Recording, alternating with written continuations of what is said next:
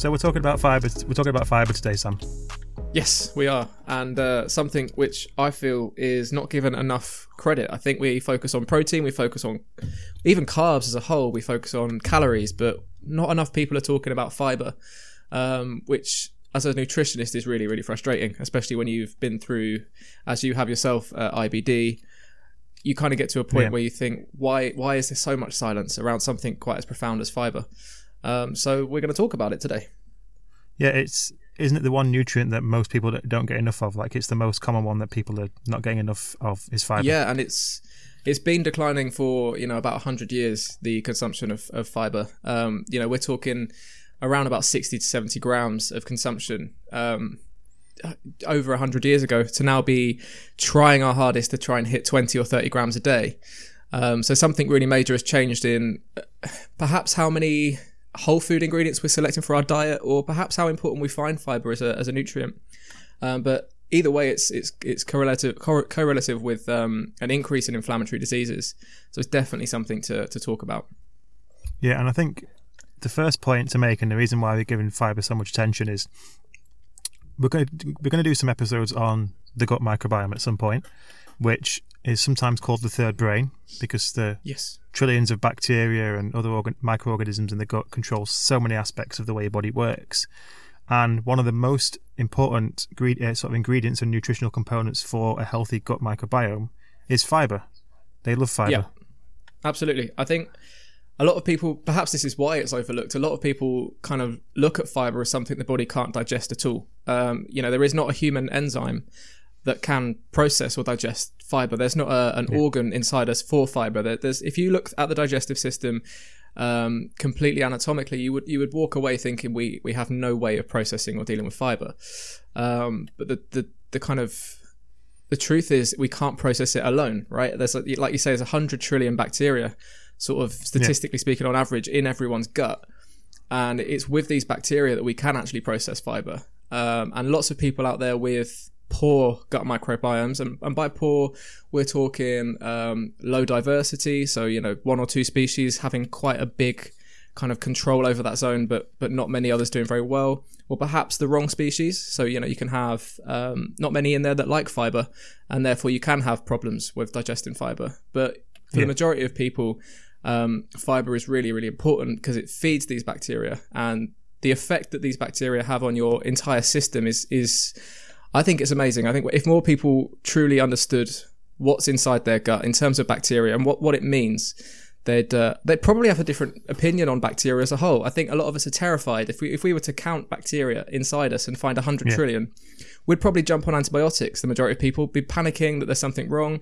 But actually, when you learn about how we've coexisted with them for millions of years and, and the effect that they can have in a positive sense on our wellness, is it's amazing. And I think we should have more of a an excited approach to nutrition when we when we learn that there's life forms inside us that, that actually help us extract nutrients and, you know, find our health.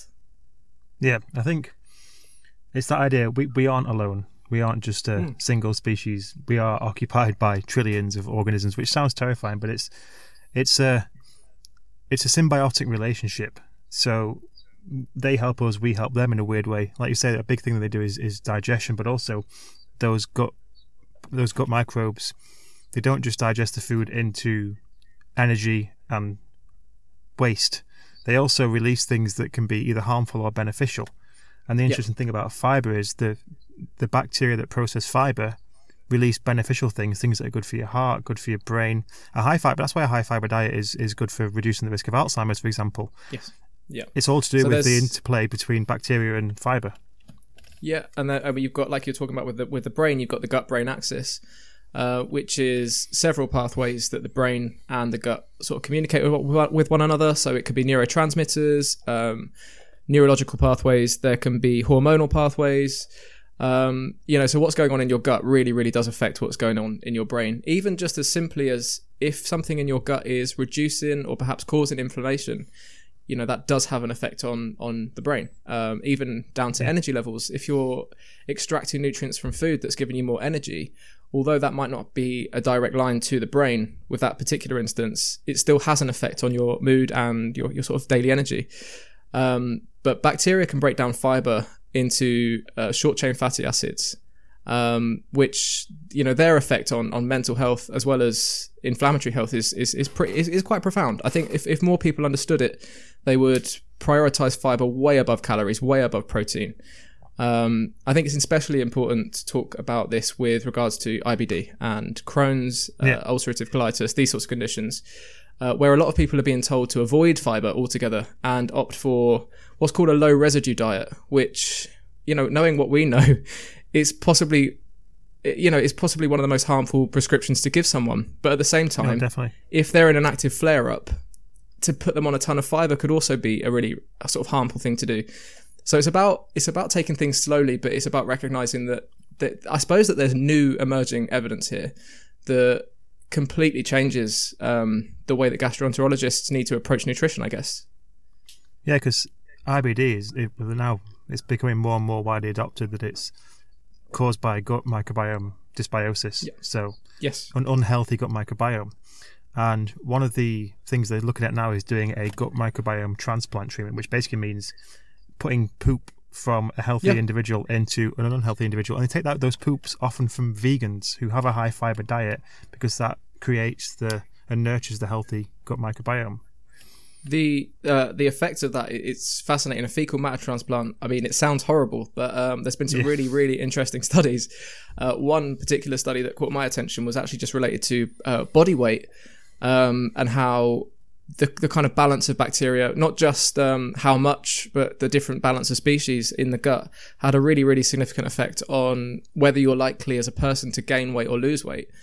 Uh, and they did a study on mice where they took the um, they took some bacteria from the gut of obese mice and put them into the guts of some, you know, quite skinny mice. And they did the opposite as well. So they took from skinny and put it into fat, and they found that the, that both sides of the uh, both sides of the study sorry they went the opposite way. So skinny rats became fatter and fatter rats became skinnier.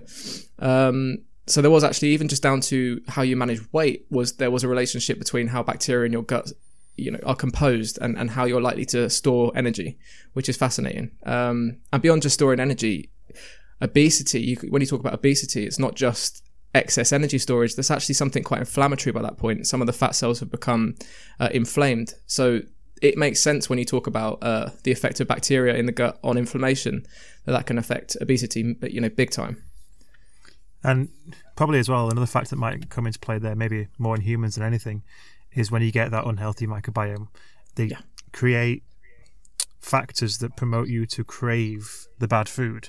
And so it's a cycle yes. of constantly eating junk, because the bacteria in your gut love junk food. It's what they digest. And so they promote you to, to get more and more and more. I mean, this is where the, the gut-brain axis could really be your biggest enemy. If you're in a vicious cycle of feeding the wrong bacteria, let's say you've got, um, you know, let's say you've got a, a sort of high-fat, low-fiber, um, a kind of high-sugar, you know, what what we'd consider a kind of fatty, sugary diet that, that's not beneficial for human health. If you're consuming those types of foods constantly, you're going to be feeding the sorts of bacteria that love it. Um, but like we said earlier, the fiber-loving bacteria have so many anti-inflammatory beneficial effects on the body that if we're feeding the wrong sorts, we might not be getting those benefits. And the worst part about this is, you know, these things have adapted to lo- live with us for, like I said, millions of years. They've evolved alongside us. They know how to release neurotransmitters, or at least break down our food into neurotransmitters, which can tamper with our reward pathways. So if we're eating foods that a certain species loves, that they want us to carry on eating, it makes sense for them to produce neurotransmitters that reward us every time we make those decisions. So we can almost end up latched um, into the wrong decisions regarding our diet. So, you know, cravings can actually be influenced by bacteria, by other species. So, so you're not alone in making decisions about food, which is really, really interesting. Yeah, and I think a good way to convince somebody that fibre is important and it's a key nutrient for at least reducing the risk of a lot of chronic illnesses is if you take a map of, pick any chronic illness, let's go, I don't know, I B D or mm-hmm. cardiac disease or Alzheimer's, and look at hotspots for high incidences, and then look at hotspots for occurrence of the Western diet and hotspots for occurrence of low fibre. They're all going to be the same place. So the U K, U S, parts of Europe, and in places where people eat high fibre diets like Sub-Saharan Africa, India, parts of Asia. I mean, I think it is changing a bit in Japan now. There's a more westernized food coming over there, but up until then, Japan was another hotspot for, for low incidence. you see that the diet is a massive influence, and a fibre is an important part of that. It's it's interesting. One of the reasons we've, we've had a bit of a gap between recent episodes is partly my bad. I've been having to travel a lot for work, and I was out in Japan, and I noticed even though it is sort of going a bit more westernized, a standard Japanese meal is still full of vegetables, full of, you know, full of fibre, full of whole food ingredients. And even if someone's having a meat or a fish dish, it's fresh combined with fresh vegetables and that kind of stuff. So they're getting the fibre anyway. I think the word is, is crunch. I know it sounds stupid, but there's there's a there's a there's a significant lack of crunch in the uh, there's crisp, there's fried food, there's crispiness, yeah. But there's not that fresh crunch that you get with uh, whole foods. And um, the reason that I'm, you know, I'm not just making weird noises. The reason that's significant is that crunchy, solid fibre. It's also known as roughage. It's it's it's that resistant kind of starch that goes through our gut um, and stays intact pretty much the whole way through, uh, which is really, really important because the majority of the microbiome live towards the end of the digestive system.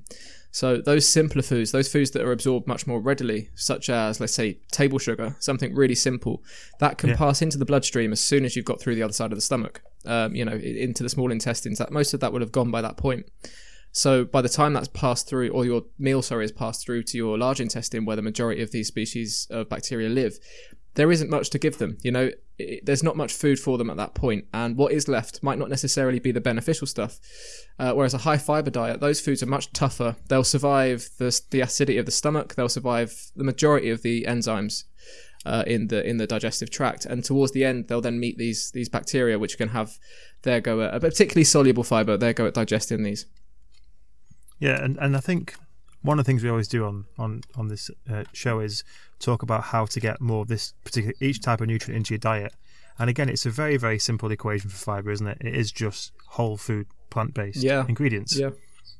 And but I think we should take a second to talk about soluble versus insoluble fibre, because you need yeah. both, but you'll find one easier to transition to than the other, and they both have different benefits. So we, we touched on earlier about I B D and, you know, what to do with when someone's having a flare-up, and obviously you have to avoid fibre there. But what I found is, obviously, at the start of last year, I was hospitalised with a bad flare, and when I came back out and I started to introduce soluble fibre, I found that my recovery started to accelerate, because it reached a point where the inflammation wasn't there anymore because it was being medicated.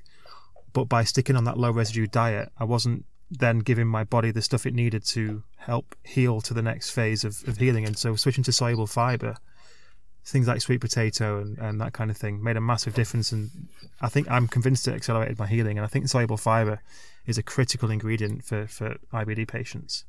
Definitely. I mean, when you're talking about prebiotics, uh, and just before I go any further, you've got pre and pro. Uh, prebiotics are, you know, before, think about pre as in precursor. Pre means before. So this is what you'd put into your gut before fibre-loving bacteria can sort of thrive. Prebiotics are essentially just bacterial food. Uh, and then you've got probiotics, which are essentially things like miso paste, fermented foods, or some people have tablets, um, but that's not necessarily recommended. But probiotics are the addition of actual bacteria. So probiotics, bacteria; prebiotics is food bac- for bacteria. And when we're talking about insoluble versus soluble fibre, it's the soluble fibre that's actually much more considered um, prebiotic, uh, whereas uh, insoluble fibre is, is more of the structural um component to our stool. So we actually use that to help uh, our you know our bowels move and, and our food pass through. But it's the soluble fibre that I think has the most significant impact, especially on inflammation. It's the soluble fibre that's yeah most most related to that breakdown into those beneficial fatty acids um that can offset what we call uh, leaky gut syndrome. So that idea that the the gut wall um In, in in a healthy person, the gut wall is nice and tight. You know, all those cells uh, that surround the intestine are packed nice and closely together. With the leaky gut syndrome, the theory is that these these gaps um, between cells sort of increase in distance, uh, and therefore toxins and inflammatory particles can pass through into the bloodstream uh, and cause inflammation. Uh, that's at least one, you know, con- uh, theor- theory, um, one pathway. And if I can just um, jump in a second, Sam. The, yeah, of course. The, the significance of that is once it's in your bloodstream, it can go anywhere in the body and cause yes, damage. Yes, yeah. So what, what what we're talking about there is is perhaps something inflammatory in the gut passing through into the blood, bloodstream and ending up literally anywhere, in any organ, you know, in the brain. That that's that's a really significant uh, point.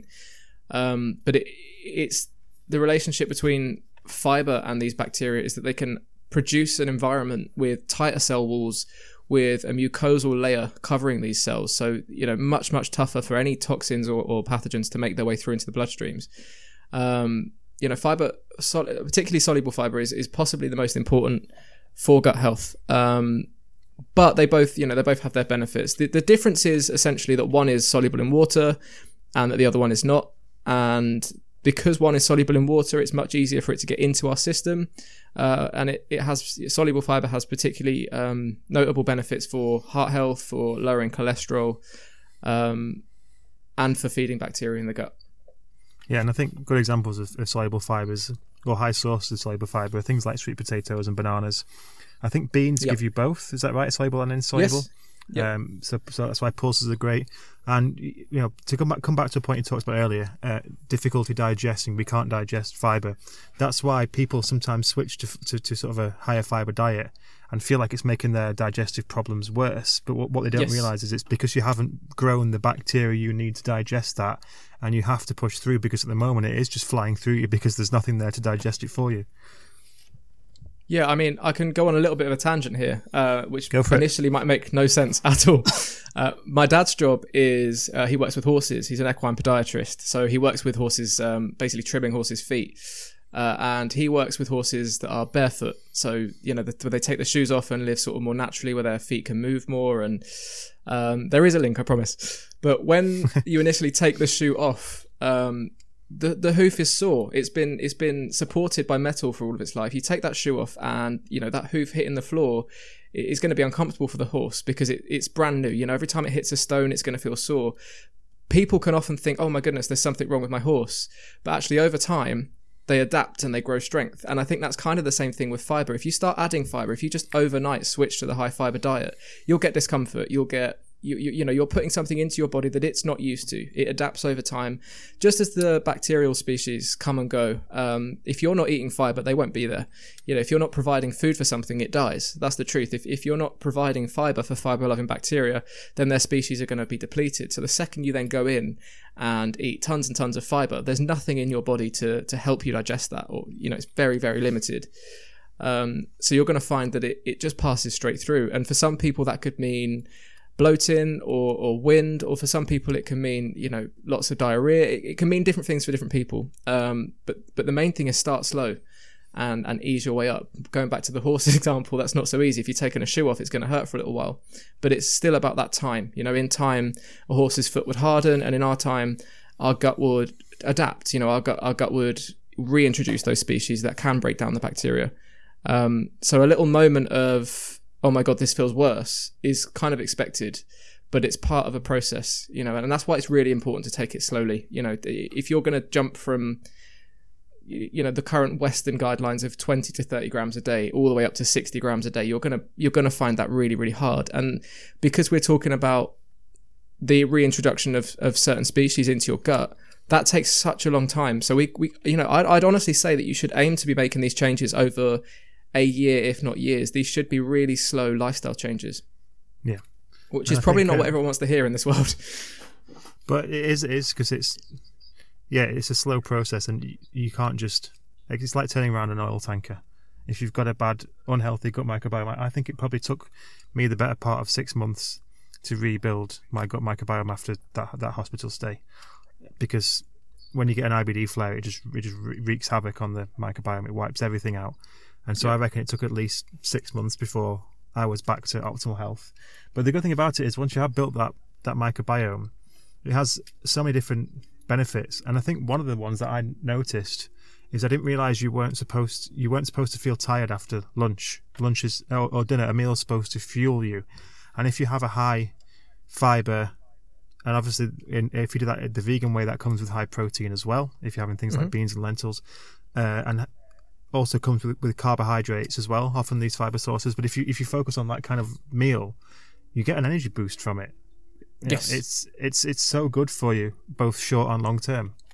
Well, and also when you talk about energy, uh, I suppose in, in the first days when you you perhaps don't have the right bacterial species in your gut to help you, you know, get more energy from fibre, if you're having, uh, you know, if you're starting to eat a plant-based diet, then initially you'll be extracting your energy from calories and from, you know, the, the the, the more obvious nutrients. But over time, as your fiber-loving bacteria help you break down these, uh, you know, you know these these tough fibers into something we can actually use, then you can actually extract more energy from your food. So something that was perhaps, you know, somewhat energetic could become a lot more energetic. And more important than that is it becomes energetic over a longer period of time. Uh, where simple sugars are absorbed, like I said earlier, really, really quickly into the bloodstream, that will cause a massive spike in, in blood glucose and, and, and therefore perhaps cause a spike in energy. But after that spike will come a drop. And if you've got the perhaps longer lasting energy sources like fibre, when it's been broken down by bacteria, then when that drop starts to kick in, you're actually getting a second wave of energy release, uh, which it kind of stops that plummet. It stops that kind of, you know, that, that kind of, how do you call it? The peak and trough of the of the blood glucose yeah. release, um, which is actually important for, for more than just how you feel energy uh, energetically. It's also related to your inflammatory health. So let's let's do a little snapshot then of a, of a sort of typical healthy high fibre day, three meals. Okay. What are you going for? Uh, okay, so I'll start my day with... So previously I used to start my day with just normal porridge oats, and I made a change uh, probably a year or two ago now to pinhead or just groats, oat groats, so much, much tougher fibre-rich oats. Um, even if that's too much for you, oats are a perfect source of fibre, so I start my day with uh, you know something something like a porridge or overnight oats um, with some fruit, some berries, um, some chia and flax seeds, and normally some cocoa in there as well because it's got a good amount of iron. Uh, lunchtimes, I love quinoa. I think that's a really, really good source of fibre. Um, and protein as well. As well as protein. Yeah, a really good source of protein. Um, normally something with, you know, some hummus, some tofu perhaps, uh, and a little salad. That's something I'd do for lunch quite commonly. And dinner, I mean, I love a curry. I, I If, any, if ever oh, yeah. I've got the opportunity to cook, it's a curry. Everyone looks at me like, are we having a curry again? I'm like, yes. yeah, uh, it's, it's but they're a great way to get to get fibre in. You know, you've got, you can chuck spinach in and a whole bag will turn into yeah. like a tablespoon. And, you know, to think about how much fibre you're getting in with, with greens is, is a particularly good one. Chickpeas go nice in a curry. Um, and don't forget ground spices as well. They're, they are all good sources of fibre. And curry is not limiting anyway. There's so many different types you can make. Exactly. I've, I've, I've, I've found ways to convince them that there's a million curries out there. It's okay. I'll get my curries in. I mean, I would normally start the same way as you, but for the, for the sake of creating a bit of extra op- options, I would also say sort of whole grain, whole grain bread, whole wheat bread, especially yep. if you can yeah. make it yourself so you don't have the emulsifiers in there with yeah, beans. I'm literally describing beans on toast, um, but but you know, beans at breakfast, always a good way to start the day. Lunch, I well today I've had whole whole grain rice with a five bean chili, so that's got chickpeas, butter beans, kidney beans, black beans, cannellini beans, lots of oh, veggies, lovely. That kind of stuff. And dinner tonight, I think for us is also going to be a curry, but I'm going to say lentil bolognese with whole wheat pasta is another way to get your fibre in as well. Yeah. Yeah, I think that might be something worth mentioning as well. You you mentioned two things there. You mentioned whole grain pasta and whole grain rice. I think a lot of people who want to add more fibre to their diet or, or make a change to, to sort of increase their fibre intake might think that there has to be some kind of radical change to the meals you're already eating. Um, it genuinely can be just really, really simple swaps. Your white rice is really low in well, really low, low in fact, it's a lot lower in fibre than whole grain or brown rice. So there's one switch. Your pasta. Um, switching that for whole grain uh, or whole wheat, sorry. These uh, simple switches just increase that amount of fibre, especially over a week. You know, the amount you're getting in with these simple switches. Potato salad or or, or, or mashed potato, not for everyone, but leaving the skin on, that makes such a massive difference, oh, yeah. especially to vitamin C and fibre content. If you can find a way, if you hate it in mash, that makes sense. But if you can find something that, you know, you can enjoy the skin of the potato in, then you're increasing the fibre there. It's about it's about leaving the plants as whole as you can. Yeah. Um, essentially, we love skin on mash as well. It's yeah, great. Me too. oh, jack and potato yeah, and beans. Too. That's another. That's another. That's another great one. Yeah. For, for fibre. Yeah. I mean, that keeps the skin on. yeah, but um, it's uh, yeah. yeah the, the, the, in terms of dietary advice, it's again, I think possibly the same thing I've said every time. Whole foods. All right. If it's grown in the ground, if yeah. it's a plant, then then it's probably going to do you some good. Um. And if it's processed and it's mushy, I think that's a big thing to, to take into account. Fibre, like I said earlier, is also known as roughage. If you're eating something like squ- squelchy or, or, or mashed potato that's, that's kind of white, how do I word this? If if it's soft food, it's probably not as good for your uh, your gut microbiome. That's that's a prob- probably accurate general rule. We'll see. Which brings me on to my next point. we yep. have now convenience options that are labelled as high fibre. You know, an example is, is Weetabix with their Weetabix in a bottle drink. Mm-hmm. Uh, another example is is sort of meal replacement shakes. Uh, where do we stand there? Is are they to be avoided? To be avoided, almost. Uh, it's almost a bit too harsh. I think. I think generally speaking, that the rule is if you're really caring for that optimum health, then it, it needs to be something that comes from nature. Nothing is ever going to be optimum for for any animal, any species' health, other than what would have come from its natural, most natural environment. And Yakult is it's it, it's never going to have been around us in a natural environment. Um, I think there are. It's good to see that that the convenience, because let's be honest, it's easy for me to say this. I you know I work from home. I can I can easily put together a high fibre meal freshly, but I do see that for a lot of people, convenience foods are almost necessary, and I, as much as they can be devastating, to, to to see that more and more of them are putting emphasis on high fibre is is important. Um, and as long as it is coming in as fibre, as long as it's not you, you know as long as it's not sat there for such a long period of time that it's almost been lost or broken down uh, into something simpler, then it, I'd say yes, it's it's better than nothing. Uh, but it is that boring noise I keep making about whole foods. It is genuinely the best way to do it. Yeah.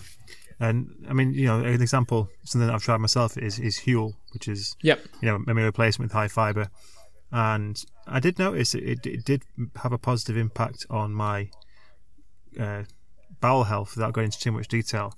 But again, I don't think it's something that you should. I don't think anything like that is something you should do long term. There's no replacement for sitting down and eating actual food. Yes. You can't replace that. No, definitely. I think these things are potentially beneficial for, I think, do you know what I think? There's a, there's a sort of journey. I think if you, because I, I was in a, a Facebook group for nutrition a little while ago, um, that was a bunch of Crohn's patients essentially just going, you know, how the hell do I, uh, how the hell do I fix this? They wanted to do it with plant-based yeah. diet, but it's, it's still true that if you're in an active flare, you cannot just put loads of fibre in your body. You, you know, that can cause a blockage, which can cause all sorts of problems. Um, So for the majority of people, you know, you can increase it gradually and, and sort of, you know, do it that way. Uh, but for some people, things like Huel or smoothies or blended food is, is actually really important, because it's perhaps the only way that in those early phases they can get, um, you know, they can get any form of fibre in.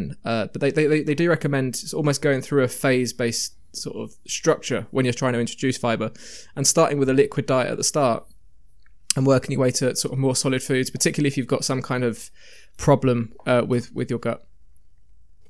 Yeah, and I think that's another thing to bring into play is it's it's a case by case thing. You know, there's yeah. no one rule for everyone. There's a general rule, which is try and increase your fibre content, and I think the recommended daily allowance is is is too low, thirty grams. I think if you, I think if if you follow sort of the the whole food plant based diet, you're going to far exceed that. Yes. Yeah. Um, easily.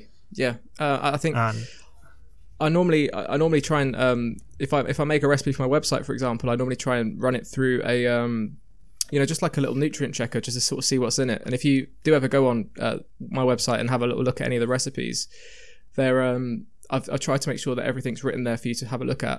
I don't think there's a single recipe on there that's that's much less than sort of twenty grams of of uh, fibre. Do you know what I mean? It, it, when you're eating a whole food plant based diet, it's so difficult to actually get a low fibre meal. It's yeah. You know, you'll find it more challenging in the other way. But your body will thank you for it, that's for sure. one hundred percent. Um, I think I think what one, one example that's always stayed with me is we talked about short-chain fatty acids being produced by yes. gut bacteria, and usually it's fibre-loving gut bacteria that, f- that form those short-chain fatty acids. There's, there's one called butyrate, which has loads of beneficial properties, but one of which is it massively reduces the risk of Alzheimer's disease through a variety of biological methods. Uh, Now, if you contrast that with bacteria that are produced from a low-fibre, high-meat, high-saturated fat diet, they produce factors that almost promote the aggregation of amyloid beta, which is what kickstarts Alzheimer's disease. And just that's, for me, is a perfect example of the importance of reducing junk food and increasing whole food and fibre, because it's so easy to think of what you eat as only having an effect on your stomach and maybe it'll push your heart. But it affects everything, and I think yeah. that's that's the key, the key thing to remember. We had a, a family friend of ours um, who you know I spoke to about diet a little while ago. He's been really really unwell. I think he had problems with his liver at one point, Uh, and I turned around to him and I sort of said, uh, have you had a thought, thought, you know, have you had any sort of discussion with your doctor perhaps, or any thought about diet? And he turned around to me and he said, I think this might be a bit beyond diet now. And it, it stuck with me, because I kind of thought, how could you think that, you know, especially your filtration systems like livers and kidneys, how could you ever think that any disease out there could be miles from diet? You know, everything you put into your body essentially shapes the health of the entire system. Um, um, and when you're talking there about short chain fatty acids, you know, without without uh, tryptophan, which is a particular amino acid, um, which is a really, really rich source, by the way, is tofu.